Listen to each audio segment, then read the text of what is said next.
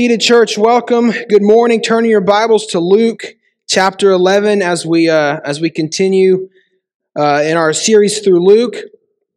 Uh, it's Thanksgiving week, as as uh, as Pat mentioned, and so we have we have a lot to be thankful for. I know that that many of you will be celebrating with family this week, and I don't know what your traditions are, um, but I know a lot of folks tend to love movies. So maybe maybe that's what you do. Maybe on Thanksgiving night, maybe you and your family go to see movies. And as I think about a movie uh, that that kind of reminds me of the text that we're we're going to focus on this morning, I think about the movie Toy Story. I know it's kind of an older movie, but it came out when I was a kid. I loved it, and in my humble opinion, Toy Story is the best Disney movie. Um, that's the beauty of, of, of, having, of having the mic is that no one can really fight back with you. You can say it, and just it's kind of what it's going to be this one. Toy Story is the best Disney movie. And, and, and one of the, one of the things that I, that I, I find so funny and ironic about uh, the, the movie Toy Story is, is Buzz Lightyear. Funny character. It's just the, the irony. I know it's a movie about toys, but there's the, the funny thing about the movie in general is that all the toys know they're toys, except for Buzz Lightyear. And so Andy on his birthday is exciting. He gets this big toy and he's so excited. He brings it up to his bed to meet all the other toys. And if you don't haven't seen the movie, you've been living under a rock. But all the toys they they, they get excited. The new toy's been brought into the room, and, and with this toy, he's in this giant space shuttle package. And as this package is open, as as Andy's on the bed, Buzz Lightyear comes to life. And Buzz Lightyear, if you don't know, he's, he's not just a toy, but he's a Space Ranger toy meant to, meant to, um, to look like uh, the actual Buzz Lightyear, the actual Space Ranger, okay? But as Buzz Lightyear kind of comes to life in the movie, the funny thing is he wakes up and he actually thinks he is the Buzz Lightyear. I mean, you can understand it, right? Because because Buzz he, he, looks on his exterior and he sees a little a little laser, like he sees a button and he presses and it's it's a little blinking light. And, and he sees a, he has a helmet. The exterior it looks like a space ranger. I mean, he pressed the button, it closes. He you press the button, it opens back up. And and then the most impressive is his wingspan. He presses a button here and his wings pop out. And so the funny thing is that is that Buzz Lightyear, he's he's walking around for the first 15, 20 minutes of the movie. And and Andy, the cowboy, uh, who's previously been uh, I'm sorry, uh, Woody, the cowboy, he's previously been Andy's best friend. He's like walking around looking at this guy. He's like, wait a second, this guy actually thinks that he is a space ranger. I mean, Woody has so much just understanding of himself that he understands we're all toys, but this guy over here, he's looking at his, at his exterior. And he's like, just based on his ex- exterior, the plastic, everything, he's like, I am a space ranger. And I'm proud of it. And there's a point in the movie where they're standing there, and, and, and finally Woody decides to confront this guy. And he's like, wait a second, Buzz. You think you're the Buzz Lightyear? You've got a little, you've got a little, this isn't a laser, it's a little lightning bulb that blinks. He's like, You think you can fly? Buzz like, I can fly. I can fly. And so all of a sudden, Buzz Lightyear, he, he does this thing where he, he, he, he falls down, he goes up a little ramp, and then he gets caught on the, on the, on the ceiling fan, and he starts spinning around, and the, the, the, the ceiling fan lets him go and he falls on, on, the, on, the, on the bed and he says, I can fly. See, I told you. The irony here, the irony is, is that many people are like Buzz Lightyear. They, they, they look at exterior. And they say, I'm a Christian. I'm a follower of Jesus Christ because I can give this, this external appearance of what it looks like to be a Christian. And while we can laugh at Buzz Lightyear, a children's story, and we can see the irony in it. As we look at this story today, Jesus doesn't find that funny. In fact, it's very serious. Over the next two weeks, we're going to talk about hypocrisy. And I know that it's not a, a, subject that's very exciting to talk about. It's not very encouraging to talk about, so I'll admit that up front. But, uh, but I do believe that it's something at times that we all do struggle with. The question is, what do we do with it? If we acknowledge that, what do we do with it? Do we lean into it and just say, well, if we're hypocrites, so it doesn't matter, we shouldn't try? Or is there a godly response to it? I believe there is. We'll talk about that this morning. So hopefully you've made your way to Luke chapter 11. I'm going to be this morning in verses uh, 37 through 44, but to give context, I'm actually going to read verses 37 through chapter 12, verse 3. So please follow along as I read. While Jesus was speaking, a Pharisee asked him to dine with him. So he went in and reclined at table. The Pharisee was astonished to see that he did not first wash before dinner. And the Lord said to him, Now you Pharisees cleanse the out- now you Pharisees cleanse the outside of the cup and of the dish, but inside you are full of greed and wickedness. You fools, did not he who made the outside make the inside also? But give as alms those things that are within, and behold, everything is clean for you. But woe to you Pharisees, for you tithe mint and rue and every herb, and neglect justice and the love of God. These you ought to have done without neglecting the others. Woe to you, Pharisees, for you love the best seat in the synagogues and greetings in the marketplaces. Woe to you, for you are like unmarked graves, and people walk over them without knowing it. One of the lawyers answered him, Teacher, in saying these things you insult us also. And he said, Woe to you, lawyers, also, for you load people with burdens hard to bear, and you yourselves do not touch the burdens with one of your fingers. Woe to you, for you build the tombs of the prophets whom your fathers killed. So you are witnesses, and you consent to the deeds of your fathers, for they killed them, and you build their tombs. Therefore, also the wisdom of God said, I will send them prophets and apostles, some of whom they will kill and persecute, so that the blood of all the prophets shed from the foundation of the world may be charged against this generation, from the blood of Abel to the blood of Zechariah, who perished between the altar and the sanctuary. Yes, I tell you, it will be required of this generation. Woe to you, lawyers, for you have taken away the key of knowledge. You did not enter yourselves, and you hindered those who were entering. As he went away from there, the scribes and the Pharisees began to press him hard and to provoke him to speak about many things, lying in wait for him to catch him in something he might say. In the meantime, when so many thousands of the people had gathered together, they were trampling one another, uh, that they were trampling one another, he began to say to his disciples first, Beware of the leaven of the Pharisees, which is hypocrisy. Nothing is covered up that will not be revealed, or hidden that will not be known. Therefore, whatever you have said in the dark shall be heard in the light, and what you have whispered in private rooms shall be proclaimed on the housetops. May God bless the reading of his word. As I, as I mentioned a moment ago this morning, I will mainly focus on verses 37 through 44 this morning. But I, I wanted to give this context here because at the end, as Jesus addresses the the Pharisee here at dinner, the, this, the Pharisees and the lawyers, he, he makes his way to the crowds afterwards, and his, and his directive to the crowd is to beware the leaven of the Pharisees, which is hypocrisy. So as Jesus would speak to the crowds, as Jesus would, would speak to his disciples, he would say this, beware. Beware the leaven of the Pharisees. It's, it's of, the leaven is the hypocrisy. Beware such lifestyle. Beware such people. And so, this, again, these next two weeks, that, that is the focus. Okay? That's what we're gonna we're gonna look at. And so my main point this morning is this.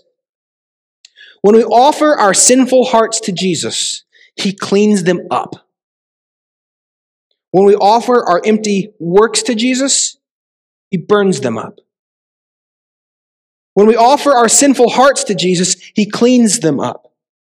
When we offer our empty works to Jesus, he burns them up. Point one Hypocrites pride themselves in things that don't matter to God. Hypocrites pride themselves in things that don't matter to God. We see this in, in, in verses 37 through 38, and, and Jesus was speaking, and, and, and, during his speaking engagement, a Pharisee, he comes up to him and, and invited him over for dinner. And so Jesus obliges. He comes to this, to this dinner party, and I, I don't know what the Pharisee was thinking. I don't know, uh, you know, how he expected the dinner party to go. Maybe they expected to have some interesting conversations. I don't know if you ever had uh, like a Thanksgiving meal or dinner with your family and you thought it was going to be some like nice meal or the family's going to get together. We're going to share stories about what we're going to be, what we're grateful about. We're going to encourage one another. We're going to open up God's word. It's going to be a nice meal. And then all of a sudden, halfway through the meal, you're like, wow, that was a disaster. The family's fighting. It wasn't the type of meal maybe that I expected. This is kind of that meal kind of that meal. You know, the Pharisee invites over Jesus, and, and all of a sudden, Jesus, he really just starts tearing into him. Wasn't a very, wasn't a very encouraging meal for the Pharisees and for the lawyers, but it was the exact kind of meal that they needed. And while this might not be a very encouraging text for many of us, this might be the type of meal that we need this morning. This might need to be the kind of text that we need to meditate on, the kind of text that we need to pierce our hearts. And so let's embrace that. Because these Pharisees didn't. But here are these, these Pharisees, they, and he invites Jesus into the house. And, and in verse 38, the Pharisee was astonished to see that he did not wash before dinner. He didn't wash. He didn't wash his hands. Comes in, he invites the guest in. You know, the Pharisees, they, they, they, they line up at the, at the water pots. They wash their hands. They notice Jesus, he, he sits down and, and, and he starts to dig in. And this word here, astonished, think of it more as shocked. Shocked. Like, maybe you've been to a restaurant and you sometimes with many fast food restaurants, you know, you're sitting there, you're waiting on your food, and you, you can look into the kitchen and, and, you can see something. One time, my wife, I, I hate to admit it, I tried to get her to stop, but one time she was eating at Taco Bell. Pray for her. She was eating at Taco Bell and she saw the person who was preparing her order making her crunch wrap. I think that's what she gets. And in the back, she sees the guy on the, making her, her, her food, and he's just on his phone. He's not wearing gloves. And so, you know, he's just kind of making the food back there on his phone. And, and, and one of the most dirty things in the entire world is a phone. I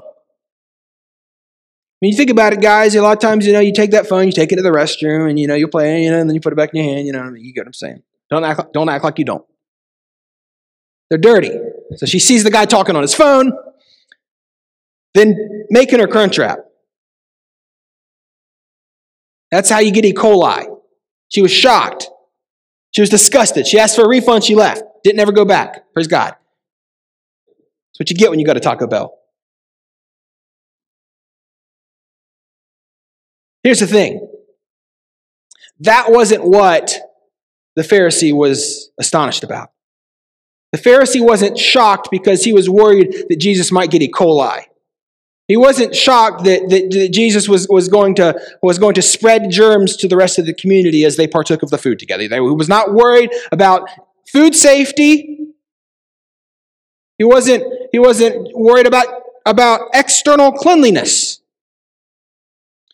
In this context, the Pharisees followed a ritual of hand washing that they actually believed cleansed them from being around an unclean world. It, it was an effort that they thought made them ritually clean before God. It wasn't a food safety thing, it was a ritual. It was, it was a religious practice that had great symbolic value to them, not just to the Pharisees, but to the Jews of that time.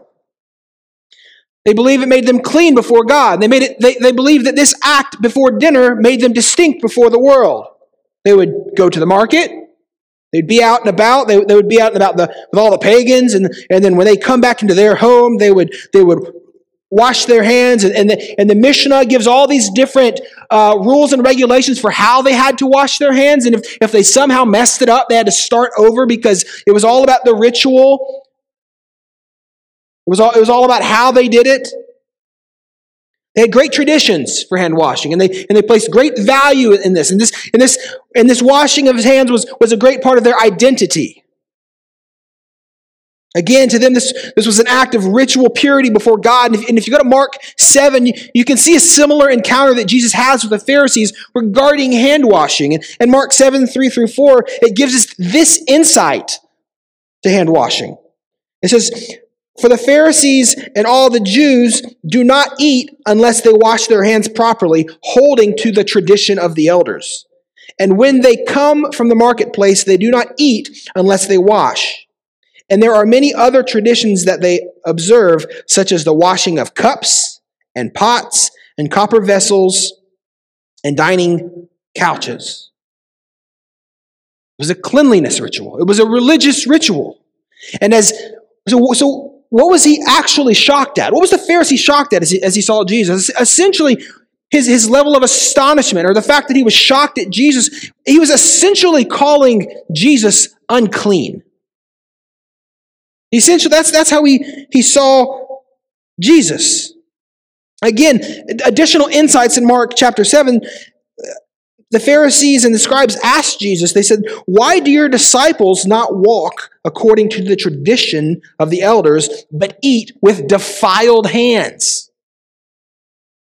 So, exactly in this moment, this Pharisee believed Jesus to be unclean because Jesus wasn't following the tradition of the elders, wasn't following their cultural standards, following their extra biblical acts. Here's the thing God deeply cares about holiness. God deeply cared about corporate holiness, personal holiness for his people. Leviticus 19:1 says, "To be holy, for I am holy." God cared about the way his people looked. God cared about their hearts. God cared about their whole being. God cared about the way that his people would look distinct from the world. He greatly cared about that. The problem here is that these rules, these standards, these traditions were not found in the law. And the Pharisees knew that. They knew it. They kept saying the traditions of the elders, traditions, traditions, traditions. They were well aware that it was not found in the law of God. And the Pharisees and, and the religious leaders of that day, what they would do is they would take the law of God, and if the standard was here, we've talked about this a lot so far in Luke, if the standard was here, they would build fences way back here so that they would never somehow violate God's law in their mind. That's what they thought. They thought that by creating their own rules, their own man made traditions, that somehow they would not break the law. And so in this moment, Jesus enters the home and he sees the hand washing. He knows how much it means to them. He knows the cultural standard. So surely in that moment, it would have been wise for Jesus simply to be a peacemaker, right? I mean, surely there wasn't actually anything wrong with running your hands under some water at the moment. I mean, for instance, God's word did not say that it was wrong to wash your hands. So Jesus, in that moment, it wouldn't have been sinful. It would have been wrong for him, for him to partake of their cultural standard, would it? On the contrary, Jesus did not participate in their hypocritical and man exalting antics. He wanted nothing to do with it.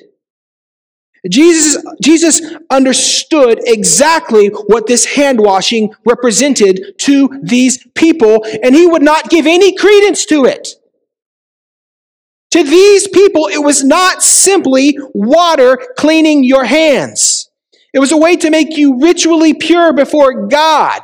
And Jesus would have nothing to do with that. Again, the additional insights in, in Mark 7, 8 through 9 says, Jesus tells them this about their hand washing and about their traditions.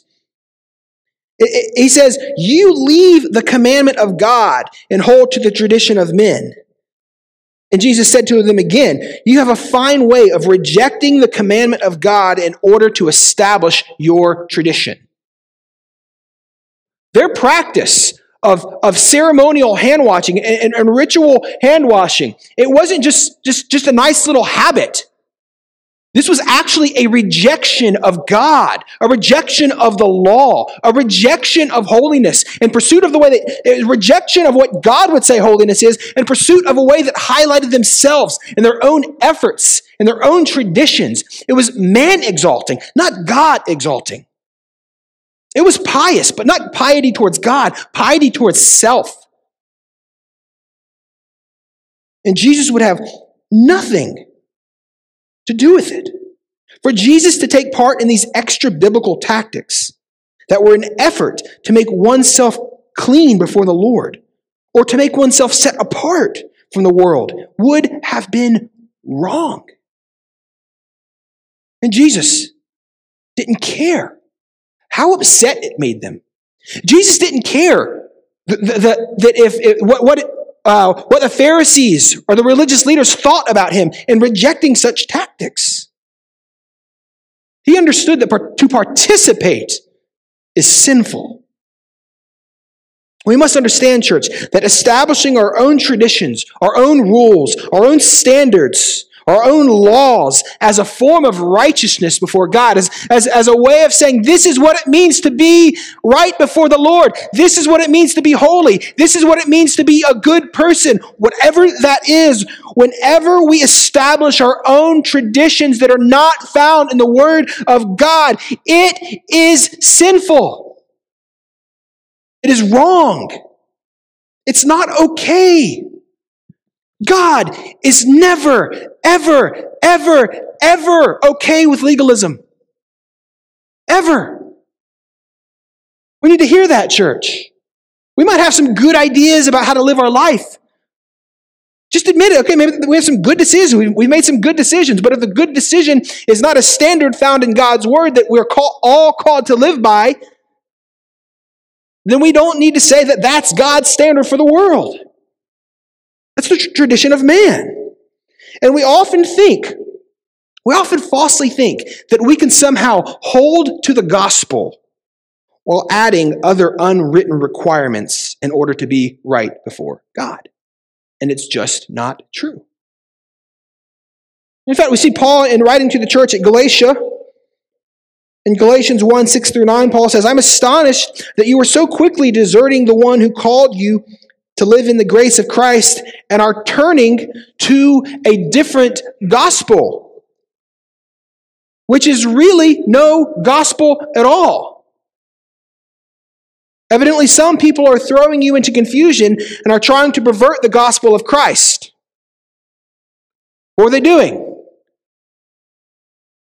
Guys are walking around saying that you had to be circumcised. You had to, you had to follow the law in order to be a real Christian. Adding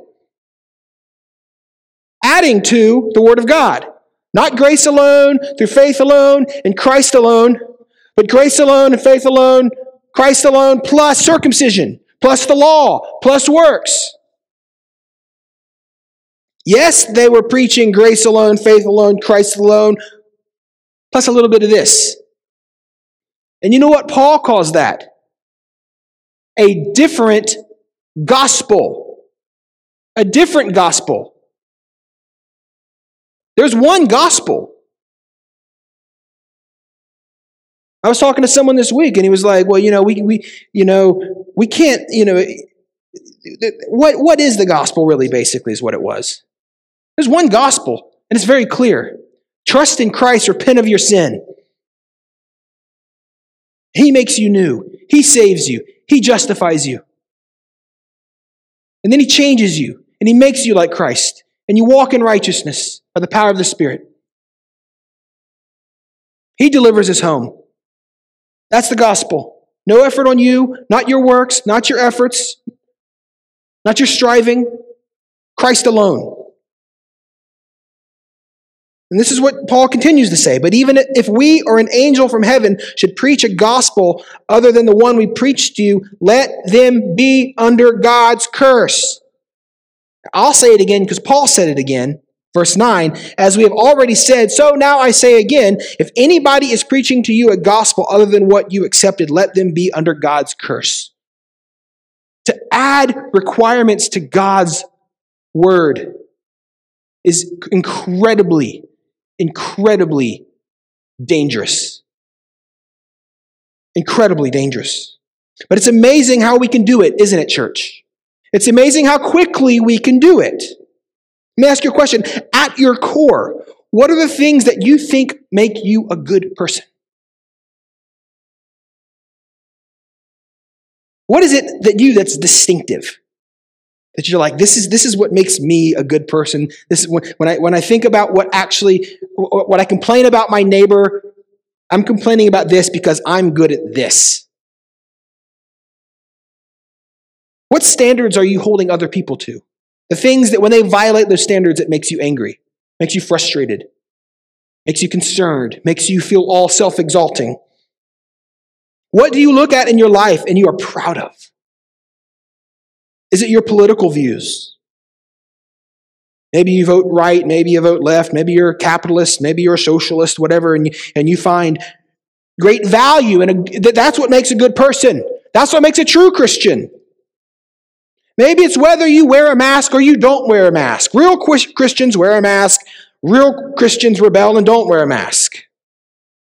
Real Christians get the vaccine, real Christians don't get the vaccine. Real Christians drink alcohol. Real Christians don't drink alcohol. Real Christians follow X diet. Real Christians don't care. Real Christians have X physique. Real Christians don't. Real Christians dress this way. Real Christians dress that way. Real Christians have this kind of looking house. Real Christians have this kind of looking house. Real Christians educate their children this way. No, real Christians educate their children this way. Real Christi- Christians pursue this type of education. Real Christ- Christians pursue this kind. What about your choices, such as adoption or foster care? Your financial decisions to have debt, to not have debt. Your choice of a job, whether, whether you're at home a lot, whether you travel a lot. Your choice to be a stay at home mom or a mom that has a job. Your choice to date or your choice to not date. There are certain there are a certain amount of biblical principles, church, that should certainly determine and govern one's life choices that should affect every single one of the things that I just mentioned. Amen. However, we must not apply strict forms of obedience where the Bible only gives us function. We must not. Where the Bible does give us function, where the Bible does say do X, Y, Z this way, we passionately do it.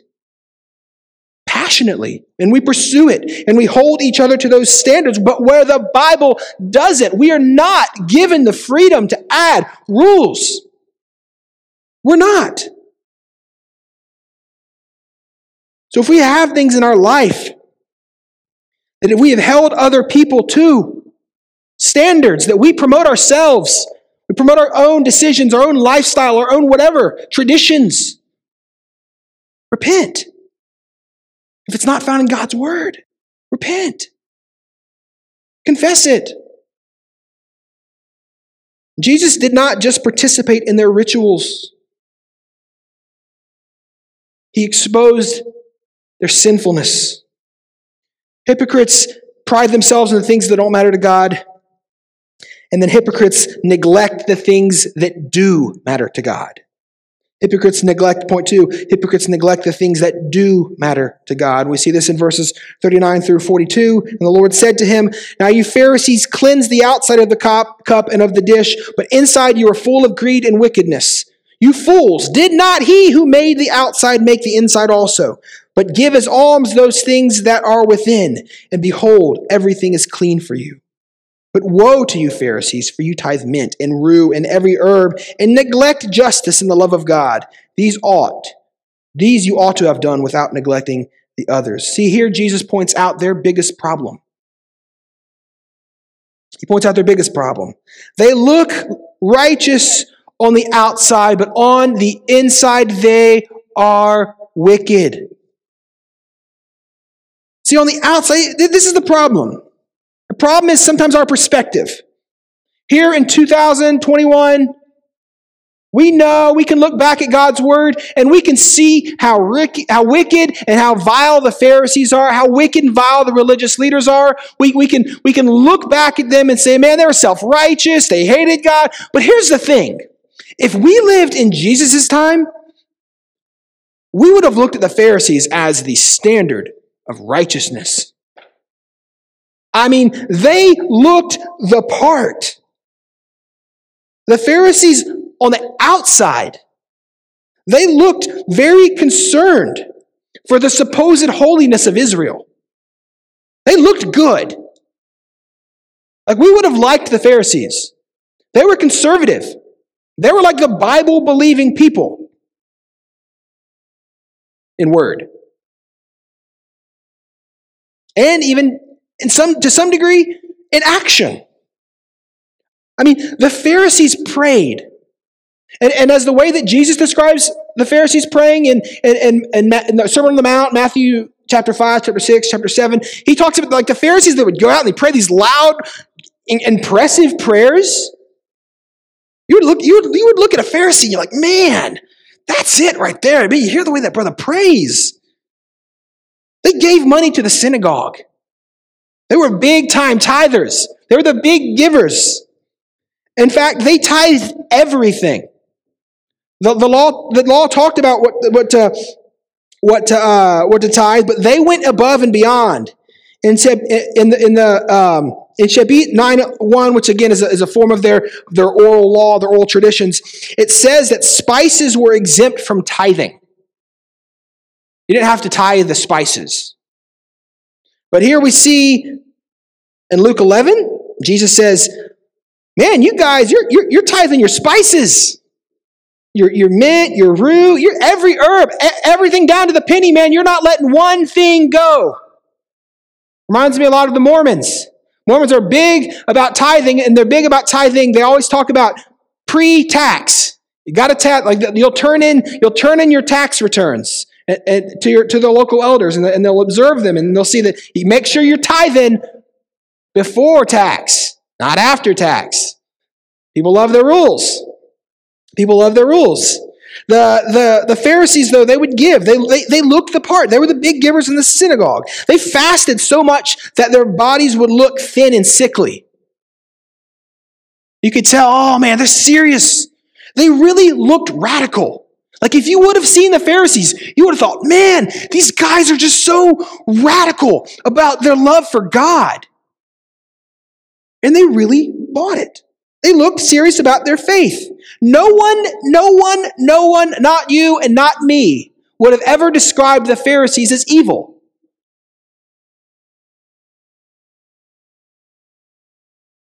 They would have passed the cultural eyeball test in terms of what it meant to be God's people.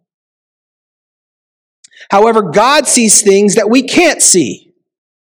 God sees the heart. You see, it's easy for us to fool each other, isn't it? It's easy for us to fool everyone around us into thinking that we're something that we're not. We can go on Facebook and we can, we can put pictures up of our, of our nice, clean cut, put together family that's smiling with a, with a nice hashtag blessed. And we can post them and post them and post them and post them. And everybody's fooled. Everybody's fooled into thinking, what a nice family. What a nice guy. What a nice gal. Man, I, I wish our family was more like that. I wish I was more like, I need to, I'm so encouraged by your photos. Oh, it's so easy to give an external looking righteousness to fool everyone. It's not hard. It's not hard. It really isn't. We can come in here and, and we can raise hands. We can come and, and we can give a check. We can attend Bible study. There's a lot that we can do. It doesn't take the Holy Spirit to do any of that. None of it. It doesn't take the Holy Spirit for you to be here this morning. We're glad you're here. But please, don't think that for one moment that just because that you're sitting in a chair in a room like this at this time today listening to me talk, that it makes you clean before God. It doesn't. It doesn't matter if you give every penny you have in that box back there. It doesn't make you clean before God. It is easy for us to pass off external righteousness, external looking righteousness, and adherence to rules as actual tr- true righteousness before God. But hypocrites love rules, and hypocrites love external righteousness, but they have no interest in the character of God and have no true love for God. For these Pharisees, this played out as, as them cleaning their dishes. They would come together and, and they would clean their dishes, and, and their dishes would be pristine. You'd, you'd walk into their house, they'd have you over for dinner, and oh, what clean dishes! They'd have a nice dinner party. The dishes would be stacked up in the sink. And afterwards, they would sit there cleaning their dishes, proud of themselves. Oh, I'm just such a, I'm such, I'm so much better than the guy down the, look at this dish. Look at me cleaning my Tupperware. Isn't God honored? They would do this. They would work so, so hard at keeping this image, but they would ignore their hearts. They would ignore their hearts. Their hearts were full of greed. And their hearts were full of wickedness. Understand this that we can have, do all of this sort of external looking junk that looks the part, that acts the part, that fools all of us while having hearts that are sinful and wicked and greedy and evil before the Lord. The Pharisees were doing things that did not matter to God, and they were neglecting the things that did matter to God. See, God is not satisfied, Community Bible Church. God is not satisfied with us simply playing church. He's not. He's not satisfied with us simply coming and pretending to be something that we're not. That does not honor the Lord, no matter how committed you are to this group.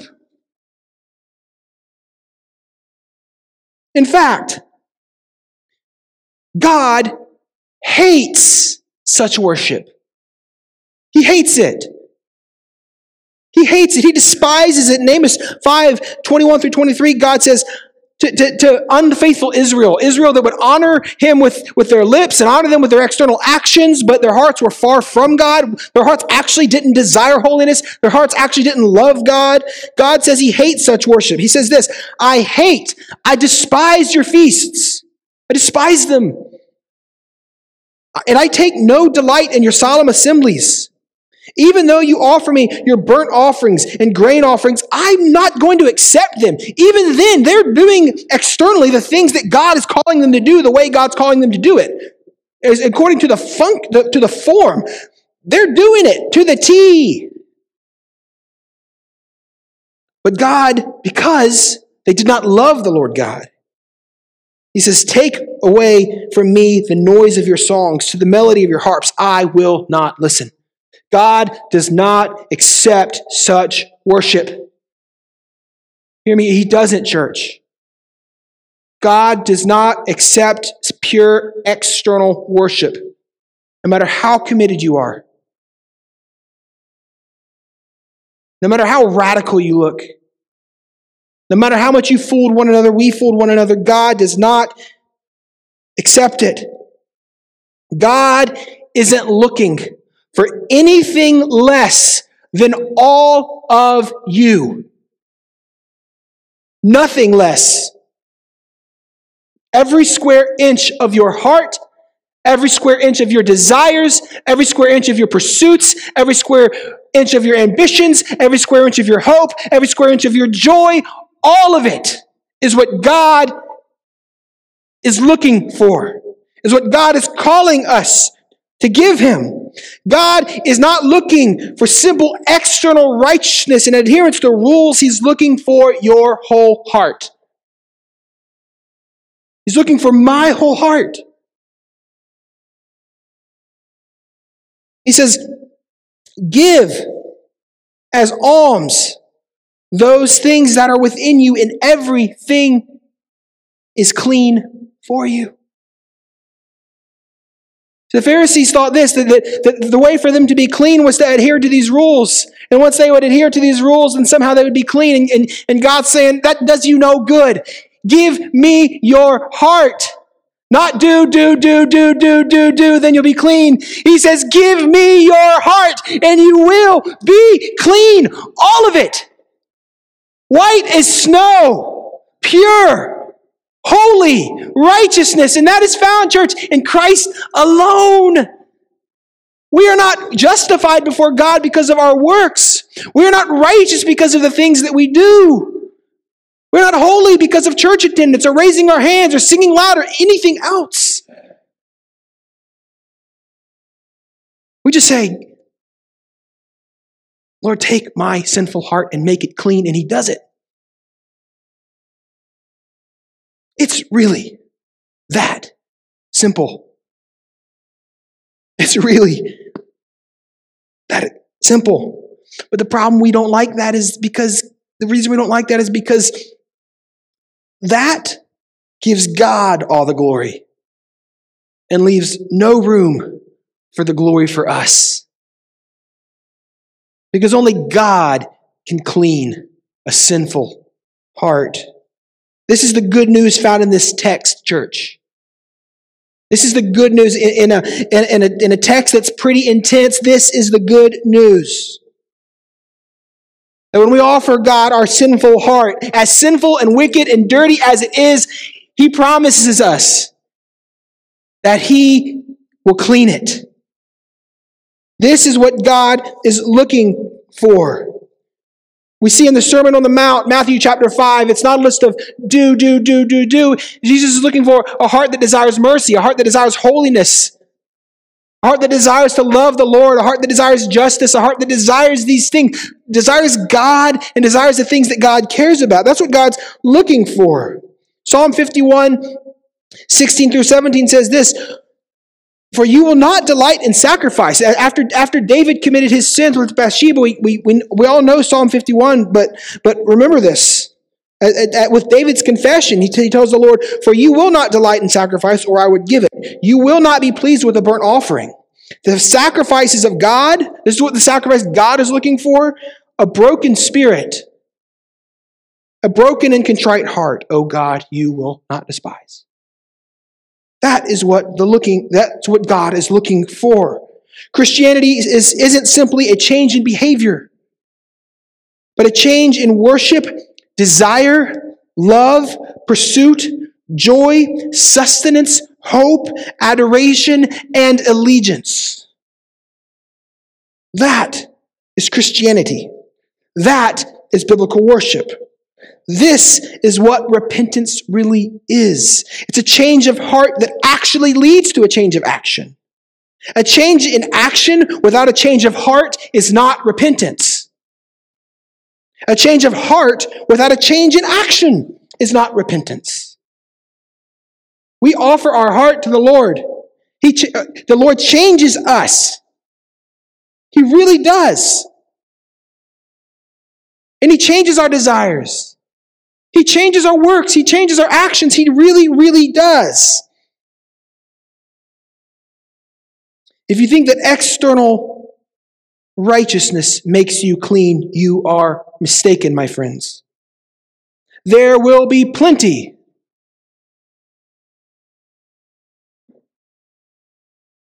Hear me. there will be plenty of moral people in hell. Plenty. Plenty of generous people in hell. Plenty of Republicans in hell. Plenty of kids that went to Christian school in hell.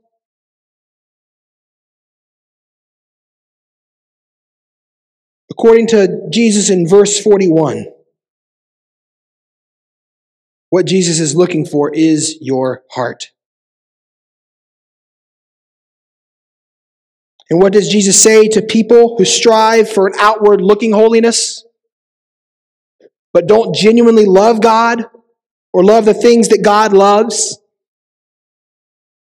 Pursuing outward righteousness, but neglecting the love of God, neglecting justice. He calls them a fool. Oh, you're foolish. You're, you're, you're so foolish. And he pronounces a series of woes that we're going to talk about over the next few weeks. And this, in this woe, I just want you to feel how strong it is. Because in, in, in Jesus saying woe to you, what he's saying is you are about to experience the judgment of God.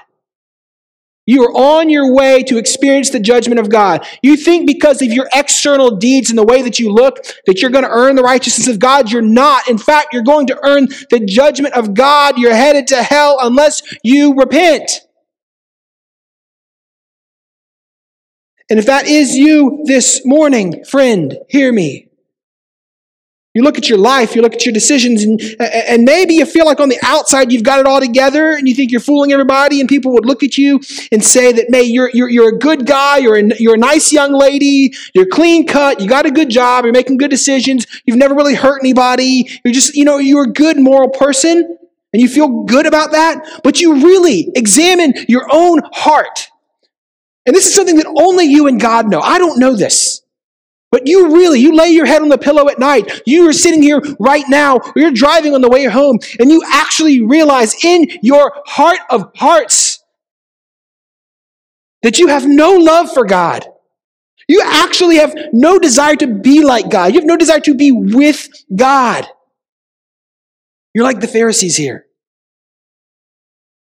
And you will experience the wrath of God. You will. You will. But the good news is that you can trust in Christ. You need not stay where you're at. Repent and trust in Christ. Today can be the day of salvation. Finally, point three hypocrites always love themselves more than others. Hypocrites always love themselves more than others. We see this in verses 43 and 44 as Jesus says, Woe to you, Pharisees! Again, judgment is coming for you, Pharisees, for you love the best seat in the synagogues and greetings in the marketplaces. the Pharisees, they love to look important. They love to be in positions that made them look good. Yet they neglected justice. This most likely means, church, that they neglected the poor they neglected the outcasts. They neglected those people, had nothing to do with those people that did not make them look good. If I have nothing to gain from you, I want nothing to do with you. They wanted to look important without actually being important. They wanted to appear influential without actually having a positive influence on people. No substance, all image believe in Texas they say all hat and no cattle. They loved their image. They loved to sit in the front row so that everybody behind them, everyone in the room, as they looked down to the speaker, they could, they could, they could see who's sitting in front, all nice and pious and holy. Nice clean hands. They loved the greetings in the synagogues, being popular, being well liked. This wasn't just a symptom of leaders in their day, but it's also a symptom of leaders in ours.